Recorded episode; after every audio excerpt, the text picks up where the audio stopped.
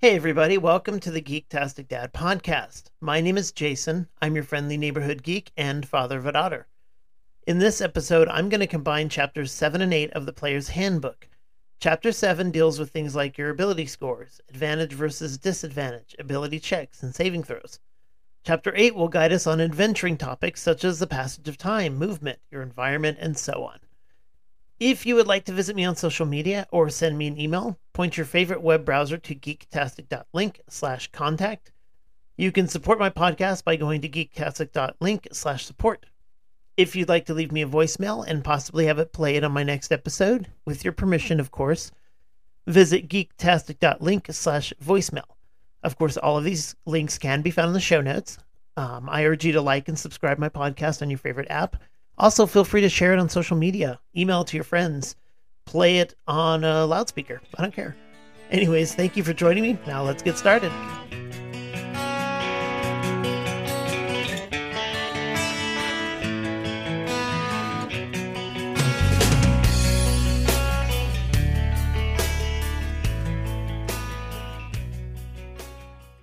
It's time for another episode of...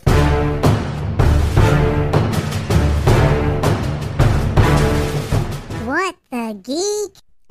Okay, so this time on What the Geek, it seems that Disney Plus has gone a little Marvel crazy. According to a Den of Geeks article, Disney Plus has announced the release of X-Men 97, the beloved 1997 X-Men cartoon, so it's kind of a reboot. Moon Knight, which should be released sometime in 2022. She-Hulk, also coming in 2022. Ms. Marvel, coming the summer of 2022, What If Season 2, Echo, Spider-Man Freshman Year, I Am Groot, Ironheart, Agatha House of Harkness, Marvel Zombies, and Secret Invasion. Now, while I'm super happy these are all coming to be, I'm also a bit concerned that Disney Plus might be overdoing it just a little bit, because for someone like me who has limited TV time, this is a bit overwhelming. Nonetheless, I'm excited to see these shows start rolling out and see if they're any good. All right, next up, it appears that Critical Role may have some competition coming November 22nd, 2021. I have a Nerdvana article linked in the show notes where you can read a bit more about this. So I'm a fan of Critical Role, but I'm also interested in seeing how this pans out. It seems they're putting their own spin on it, advertising, bringing together comedians and content creators, whereas Critical Role is a group of, quote, nerdy-ass voice actors. I'm willing to give it a try, but I feel my heart will always belong to Matt Mercer and his merry band of misfits. So for my last topic, Star Trek Prodigy. So I've been watching Star Trek Prodigy, and I have to admit I'm really enjoying it. Lower Decks is the other animated Star Trek series I like to watch, but it's rooted in more slapstick comedy, whereas Prodigy is actually trying to tell a genuine Star Trek story. The icing on the cake for me is that Kate Mulgrew is playing the hologram version of Captain Janeway. I'm curious to see how the characters develop, because right now the character Dal is sort of a dishonest narcissist, but leaves a lot of room for growth. I've added a link to the first look at Star Trek Prodigy on the StarTrek.com website in the show notes, and I recommend you watch the videos and take a look. So that concludes What the Geek for this episode. Moving on. All right, thank you for joining me. Or if you're a returning listener, thank you for joining me again. As I mentioned in the intro, I'll be covering two chapters in this episode. The first being Chapter 7, which is all about abilities, basically. Ability scores, ability checks, advantages versus disadvantages, skills, and so on. So we've talked about ability scores quite a bit throughout this run. I'm going to drill down on it a bit more. As you know, there are 6 ability scores, which break down your character's physical and mental characteristics. All creatures within the game have these 6 ability scores, including NPCs or non-player characters, as well as creatures, animals, beasts, fiends, undead, and the list goes on. The 6 ability scores are Strength, Dexterity, Constitution, Intelligence, Wisdom, and Charisma. So just briefly go over them. Strength measures your character's physical prowess. Dexterity measures your character's agility.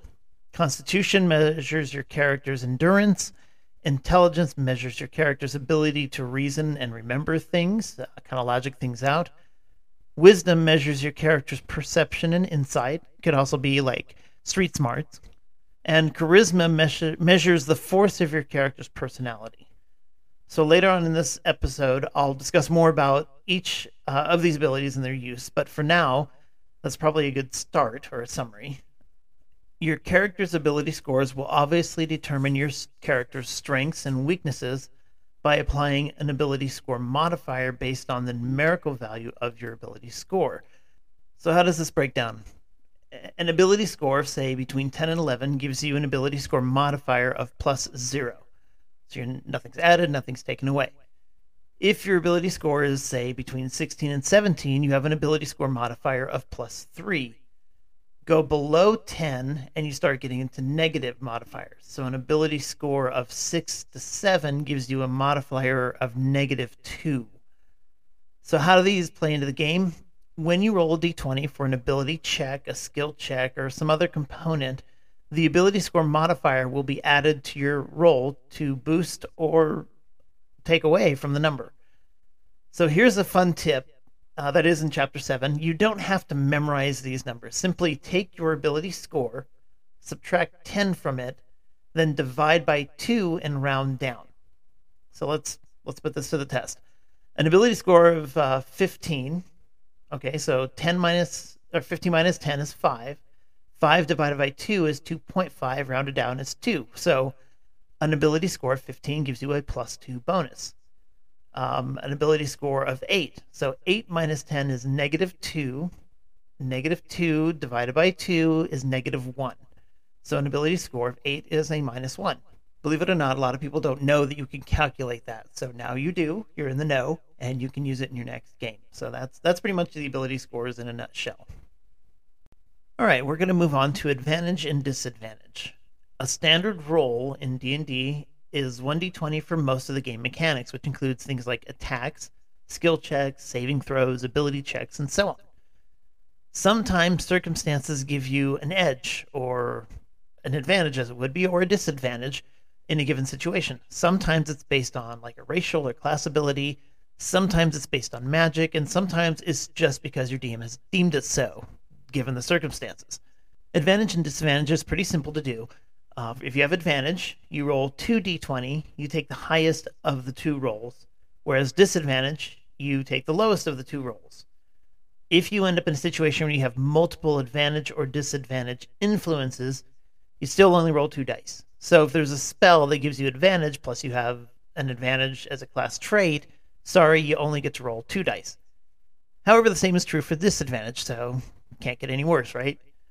In some circumstances, you may have one effect granting advantage while another effect grants disadvantage. In this case, they cancel each other out and you just roll 1d20, so you essentially have neither advantage nor disadvantage. So what if you end up with advantage or disadvantage and there's a game mechanic, such as the Halfling's Lucky trait, which lets you re-roll or replace the d20? You get to choose which die to re-roll, so obviously you're going to go for the lowest, unless you need lower.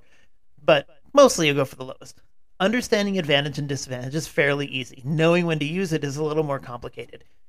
If you use a tool like D&D Beyond, some of the feats or traits will indicate advantage or disadvantage with, I think it's a red D or a green A next to it, whatever happens to have advantage or disadvantage. So, I mean, that's it in a nutshell. It's easy enough to figure out, and if you have one of those tools, you can just look.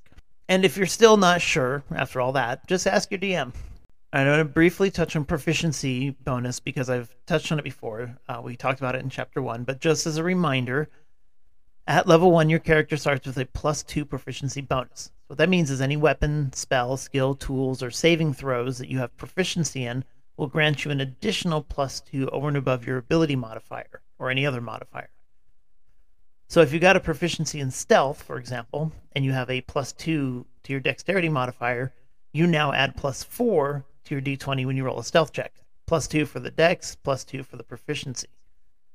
Much like many of the other game mechanics, including advantage and disadvantage, your proficiency bonus cannot be applied more than once to any given roll. So if multiple rules allow you to add your proficiency, you only add it once.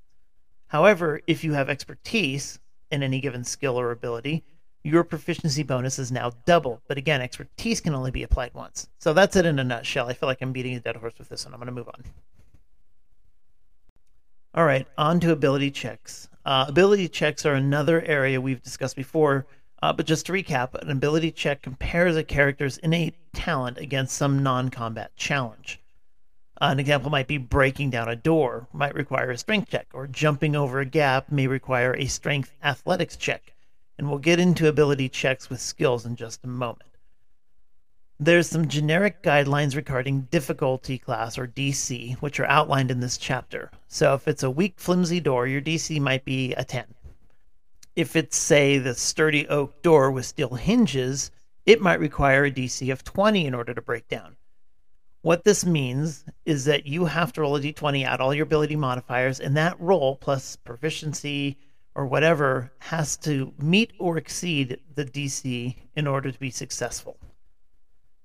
Now, sometimes you're going to try to oppose other creatures or characters' abilities in sort of a contest. In the Player's Handbook, they use a great example, which is trying to grab a magic ring that has fallen onto the floor. If both characters go after the ring, they can roll a contested ability check, such as dexterity or athletics, and whoever ends up with the higher score gets the ring.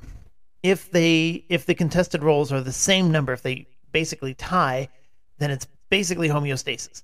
So in our example, if both parties roll an 18, neither person gets the ring, and the ring stays on the floor in the same state it was before they started. In a similar example, if one character is holding the door shut and another one is trying to push it open, if they tie, the door stays in its partially shut, position. So kind of win by default on that one if you're trying to keep the door closed. There are other contests that they don't talk about nearly enough in this chapter, in my humble opinion. I'm talking about contested roles that require opposing skills, which is best illustrated with, say, an example. So you have a rogue trying to sneak up on another character or creature. The rogue is going to roll a dexterity stealth check, and the creature is going to roll a wisdom perception check. Whichever roll is higher determines the outcome. So if the rogue wins, he or she will successfully sneak up on the creature. Alternatively, if the creature's perception wins out, the rogue fails and the creature now knows someone is there. And another example might be using intimidation or deception to manipulate an NPC, which would be an opposed roll by an insight check. Just a quick note here, I come from the world of 3rd edition where skills were a big deal, and probably overcomplicated, if I'm willing to admit it. However, in 5th edition, there's quite a debate about contested rolls where many DMs prefer to just assign a DC in lieu of a contested roll. A perfect example would be intimidation. If the target is hard to intimidate, just assign it a DC of 20 and be done with it. Other DMs put less weight on the roll and want the player to act out the scenario and use the monologue to determine if it's successful or not.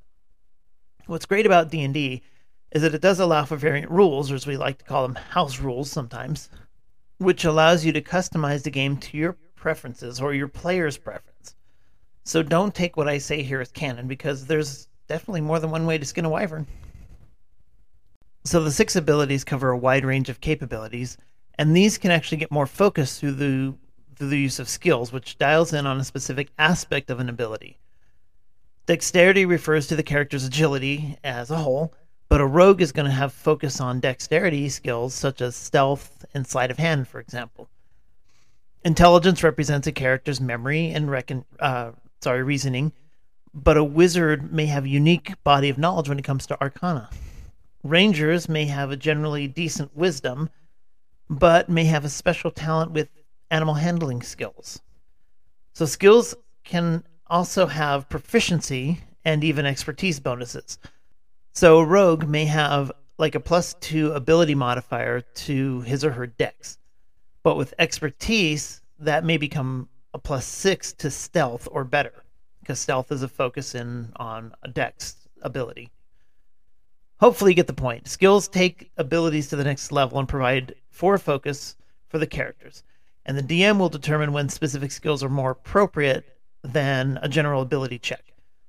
Again, there are debates in D&D world whether 5e has skill checks, whether they call it skill checks. And admittedly, that's more of a 3rd edition thing. But I still use the terminology, whether out of habit or convenience is yet to be determined. If you prefer, you can ask for an ability check with a skill. So, for example, you can say, give me a strength athletics check. So there's a couple of sidebars here I want to make sure I mention. Passive checks and working together. Passive checks are an ability that you have basically all the time. It's innate and you don't roll for it. Passive perception is an example. If you have a plus 12 as your passive perception, anything that involves a perception check with a DC 12 or lower, you automatically succeed on. This becomes particularly annoying for DMs when characters reach higher levels and their passive scores become like 18 and 22. It's ridiculous. You can also gain some benefit if your characters work together. So let's say you're searching for a room or a hidden door. Your character can aid another character, and the one with the highest investigation skill will roll the search at advantage. Or you and the other person can roll independently. However you want to do it is fine. But by working together, you basically give both of the dice rolls to the character with the best ability. That's the best way to do it. A DM might also require a group check, where all characters have to make an ability check. If at least half the group succeeds, the whole group succeeds. This is based on the idea that the group is working together to accomplish a combined goal. For example, you might be trying to sneak past some guards as a group.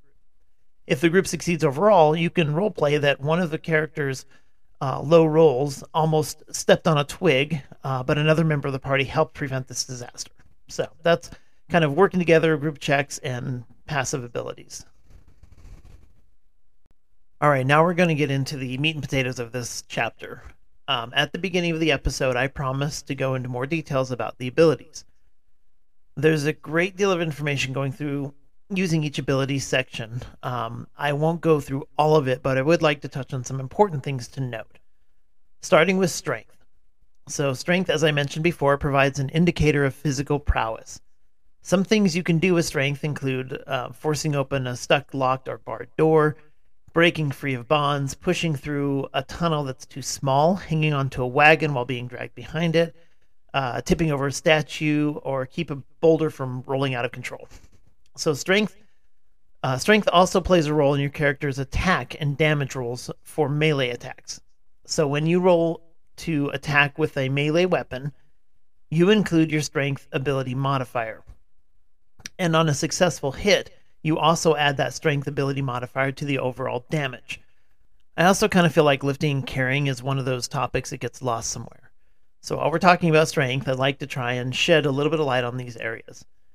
So your character's carrying capacity is your strength ability score, not the modifier, the score, multiplied by 15 as weight in pounds that you can carry or lift unencumbered. So if your character has a strength of 18, you can lift or carry 270 pounds, no problem. Most times your character doesn't have to worry about these numbers, which is why it kind of gets overlooked. But if you want your character to push, drag, or lift a heavy object, the max you can hold is twice your lifting and carrying capacity or your strength modifier times 30. So however, if you try to carry anything over your normal carrying capacity, your character's speed drops to 5 feet. So if you normally have 30 feet, 40 feet, doesn't matter. You're 5 feet when you're completely encumbered like that. All of this assumes that you have a medium-sized creature. For every size above medium, you can double the capacity and how much can be pushed, dragged, or lift. Below that, it halves. So simple enough, right? Dexterity is, again, the measurement of your character's agility, your basic reflexes. Agility skills include things like acrobatics, sleight of hand, and stealth. And I forgot to mention that strength includes like athletics. So dexterity examples include being able to control a heavily laden cart on a steep descent, steering a chariot around tight turns, being able to pick a lock, disable a trap, tie up a prisoner, wriggle free of bonds instead of breaking free, play stringed instruments, craft a small or detailed object. These are all dexterity-based activities. Dexterity also influences your attack and damage rolls for ranged attacks instead of melee attacks. So just as strength influences melee, dexterity influences range. For your ranged attacks, you will add your dexterity ability modifier to the attack roll or damage roll and damage rolls. Dexterity also plays an impact on your character's armor class, or AC, assuming you're not wearing armor that negates it, of course. We talked about this in Chapter 5, so I'm not really going to rehash it here. Finally, your dexterity also plays a role in your initiative order. So when you roll your initiative, you will add your dexterity modifier. And we'll actually talk about this more in Chapter 9. So Constitution, that's the next one. Constitution is a measurement of health and stamina. So basically what the Player's Handbook is calling your character's vital force. There are actually no skills associated with Constitution. And con checks are actually fairly uncommon. Some examples of a situation where you might require a Constitution check are being able to hold your breath, march or labor for hours without rest, going without sleep, surviving without food and water, downing an entire stein of ale in one go. These are all con-based things. Where con does play a role is your hit points. If you are playing a meat shield, like a barbarian, you want a decent Constitution bonus, because for every level your character takes, you add the Constitution modifier to the HP roll, which increases your character's overall max hit points. The next one is Intelligence. And again, just to recap, intelligence is all about mental acuity, being able to think through a problem or recall facts. It's the ability score of the learned. People who are well-educated have a high intelligence. There are 5 skills related to intelligence: Arcana, History, Investigation, Nature, and Religion. Most of these are knowledge-based, but investigation is about finding clues and piecing together information. Perception and investigation are often confused. If you're actively searching, looking for clues, feeling around, etc., then you are investigating. If you're looking, listening, trying to perceive or sense something, you're using perception.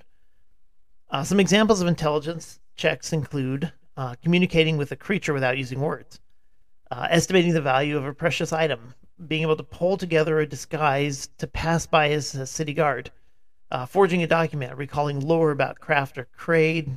I can't talk tonight. This is crazy. Or win a game of skill. That requires intelligence.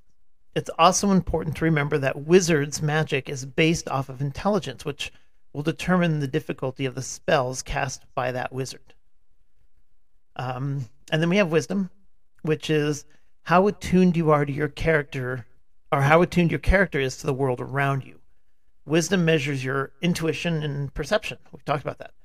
Wisdom includes reading body language, understanding feelings, making observations about the world around you, and so on. Wisdom skills include things like animal handling, insight, medicine, perception, and survival. When it comes to spellcasting, druids, clerics, and rangers use wisdom as their spellcasting ability, which, like intelligence for wizards, determines the saving throw of the spells they cast. Okay, and finally there's charisma, which I believe is fairly misunderstood most of the time. Charisma doesn't necessarily mean you are gorgeous.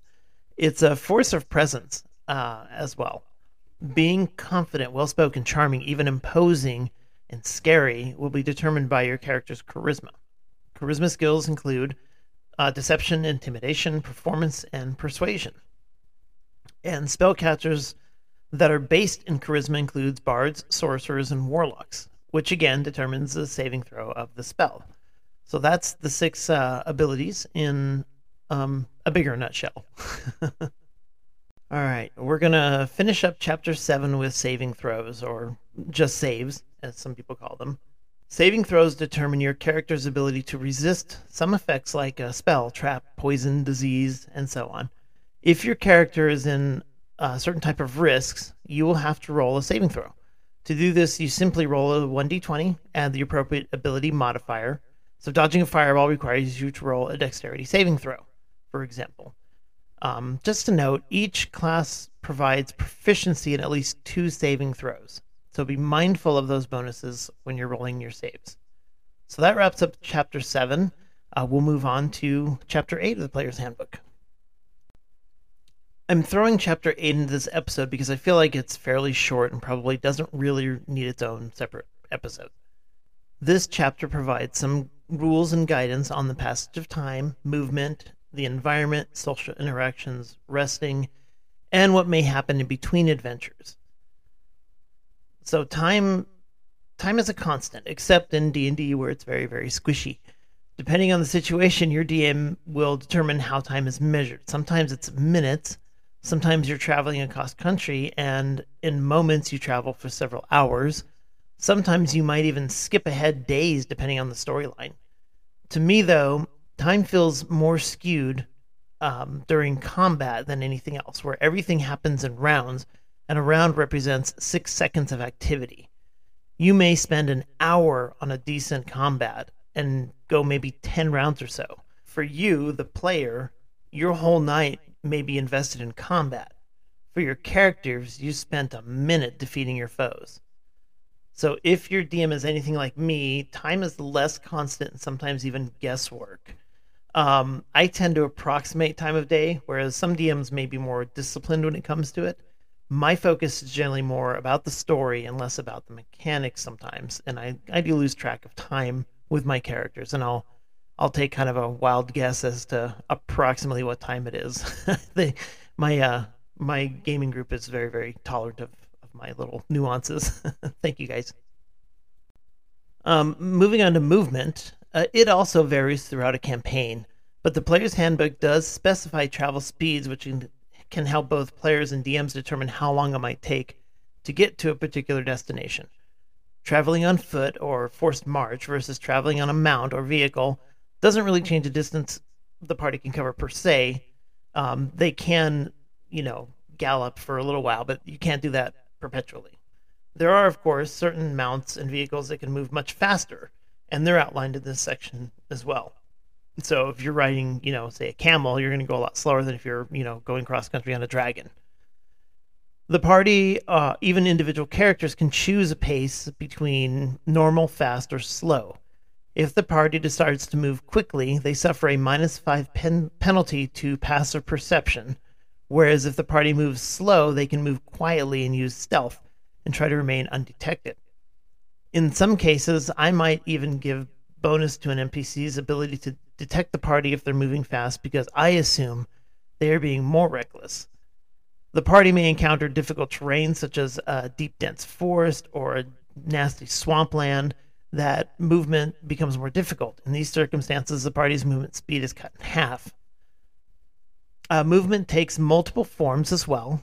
Doesn't just mean walking or running. Characters can also climb, swim, crawl, jump, and even fly their way to glory.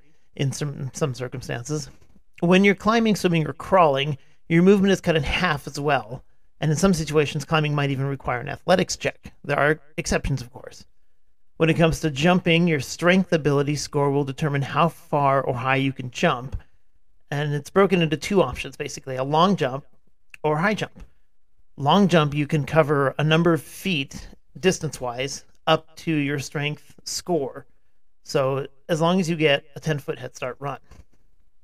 Without a head start, a standing jump, you'll get half that distance. When you're jumping for distance, the height is not considered, and the idea being you're probably trying to jump over some gap or chasm, maybe a stream. You also have to make an athletics check here, too, if you have to clear some low obstacle, though it can't be taller than 1/4 of the jump's distance. If it's taller than 1/4 of the distance, you're just going to hit it. So if your strength is 18, you can jump 18 feet with a running start, or 9 feet with a standing jump. If you're trying to jump over a 16-foot chasm and you can clear an obstacle of 4 feet or lower. Hopefully that made sense. High jumps let you jump straight up in the air of feet equivalent to 3 plus your strength modifier. So in this case, again, if your strength is 18, your strength modifier is now 4. So you can jump up to 7 feet high. Again, if you have at least a 10-foot of movement before the jump. And again, that's halved if you do a standing jump. You always round down as well, just so you know. You can also reach up a distance of 1.5 times your height when you're jumping straight up. As you're traveling, you do have a few things to consider both as a character and regarding the game mechanics. Your DM will probably want to know what your marching order is. This will help the DM determine which characters might be impacted by what objects, creatures, traps, and so on. You also want to consider stealth, which we discussed a moment ago. If you're trying to remain unseen, your characters may be able to roll a group stealth check. Of course, your DM will have some work to do here as well. He or she must be aware of the passive perception of different characters. So if your DM's lazy like me, sometimes, he may ask you what your passive perception is, and moving stealthily will slow your movement speed as well. There are a few other tasks you need to be aware of while traveling, such as navigation, mapping, tracking, and foraging. All of these are broken down in the Player's Handbook under this chapter, so definitely give it a read. Now moving on to the environment, your character's environment, that is. There are a few obscure things in this section that are probably going to be one of those things that your DM will have to rifle through pages to find when you need the information. One is falling. Just basically, for every 10 feet of falling, your character will take 1d6 points of bludgeoning damage. When the creature finally hits the ground, of course, good news is there's a max of 20d6, so if you have over 120 hit points, you should be fine. Once you land, you are considered prone. We'll talk about this in a later episode. Suffocating is another issue you probably won't run into very often, but creatures or characters can hold their breath for a number of minutes equal to 1 plus their constitution modifier. There is a minimum of 30 seconds in case your constitution sucks and has minuses. Once the creature runs out of breath, it will survive a number of rounds equal to its constitution modifier, again a minimum of 1. Remember, 1 round is 6 seconds. So if you have, plus 1 to your constitution modifier, you're going to live for 6 seconds at that point. Once that time is expired, the creature drops to 0 hit points and is now dying, and it cannot be helped until it can breathe again. Another component of the environment is vision. Being able to see is a huge part of your character's ability to perceive the world in most characters' cases, of course. The Player's Handbook breaks down vision into 3 categories. You have bright light, dim light, and darkness. Bright light will allow most creatures to see normally, which includes sources of light such as torches, lanterns, and fires. Dim light or shadows provide some challenges by slightly obscuring areas, giving a character a disadvantage on perception. And then you have darkness, which creates considered heavily obscured areas, creating a blindness type effect. Luckily, some creatures and classes have a way to mitigate this. A creature with dark vision can see in dim light up to a specific range, as if it was bright, but the caveat is the creature sees in black and white at that point. Can't see colors. Blind sight allows a creature to perceive its surroundings without sight, and in some cases without eyes. True sight can see normally even in magical darkness. Also part of the environment is sustenance, food and water. So your characters with very few exceptions will need food and water as they travel. Most creatures require 1 pound of food each day, or your character can ration food and eat half a pound of food per day and it counts as only half a day without food. Now characters can go a max of 3 days plus their constitution modifier, again minimum 1, before exhaustion starts to set in from not eating. Each day after this max has been hit, the character takes 1 point of exhaustion. And once the character hits 6 points of exhaustion, he or she dies of starvation. Similarly, you have water. Characters need 1 gallon of water per day, or 2 gallons of water per day if you're in a hot environment. If the character drinks half of what they need, they must succeed on a DC 15 Constitution saving throw or suffer 1 level of exhaustion at the end of the day. However, if the character gets less than half of the water they need in a day, they automatically suffer the point of exhaustion at the end of the day. Again, until the character hits 6 points of exhaustion and dies. Should probably let you know that when you hit 5 points of exhaustion, the creature's speed becomes 0 and can't move. So basically, if you're alone and at 5 points of exhaustion, your character will have 1 more day of agonizing existence before they die. Unless they get some outside help. the last part of the environment section deals with interacting with objects. So basically, your character can interact with stuff. It can pull levers, push doors, and so on. And your character can also damage most objects with spells or weapons. I mean, that's pretty much it. But as a general rule, you can try to do anything you want. The DM will let you know if it happens or what happens from there. Okay, let's talk about social interaction. So as you move through the game, you will have the opportunity to interact with characters in the game. We call these characters NPCs or non-player characters. This section of the Player's Handbook basically tells you what you probably have already guessed. They can be friend or foe or indifferent. But what you may not know is that there are two ways to socially interact with NPCs. The first is through roleplay, and the second is through ability checks. So let's break this down a bit. Roleplay is basically theater. You are your character engaging with other creatures that may be your friend, maybe your enemy.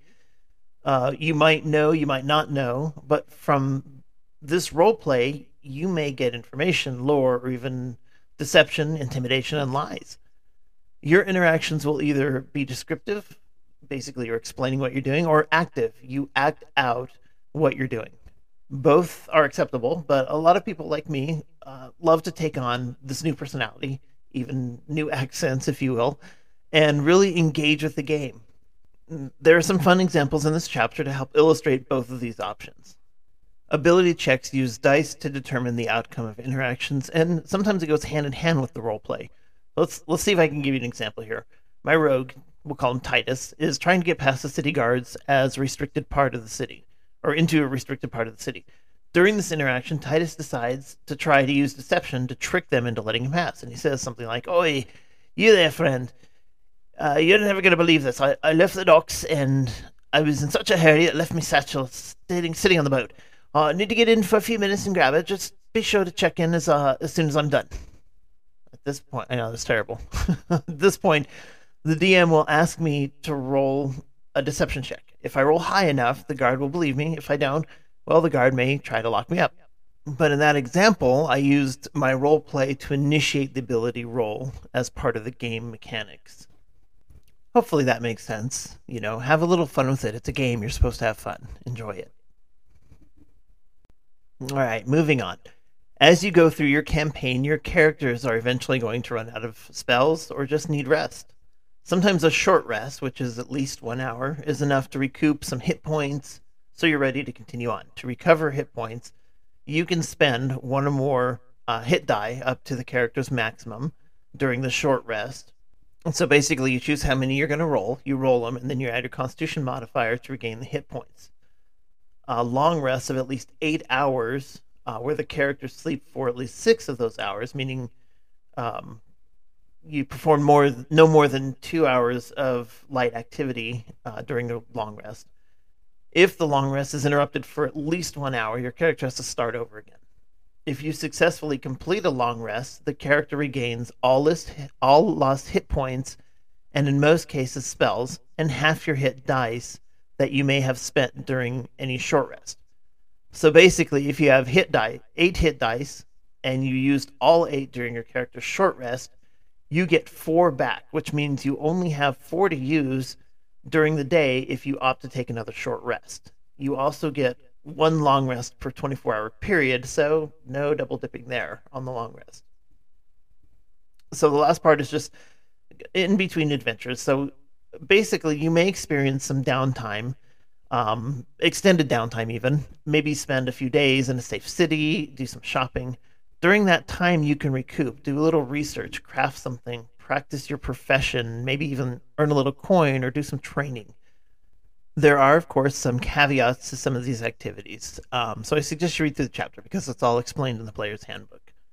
And that's it for Chapter 8.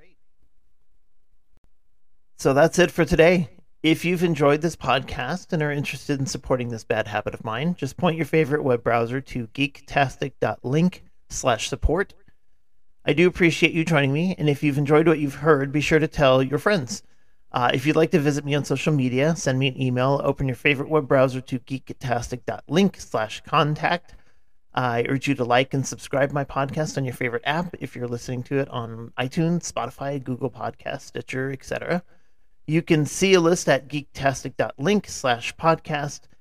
Also, if you'd like to leave me a voice message and possibly have it played on my podcast, with your permission, of course, feel free to visit geektastic.link/voicemail. So again, be kind to each other, have fun, and always, always stay geektastic. Thank you, guys.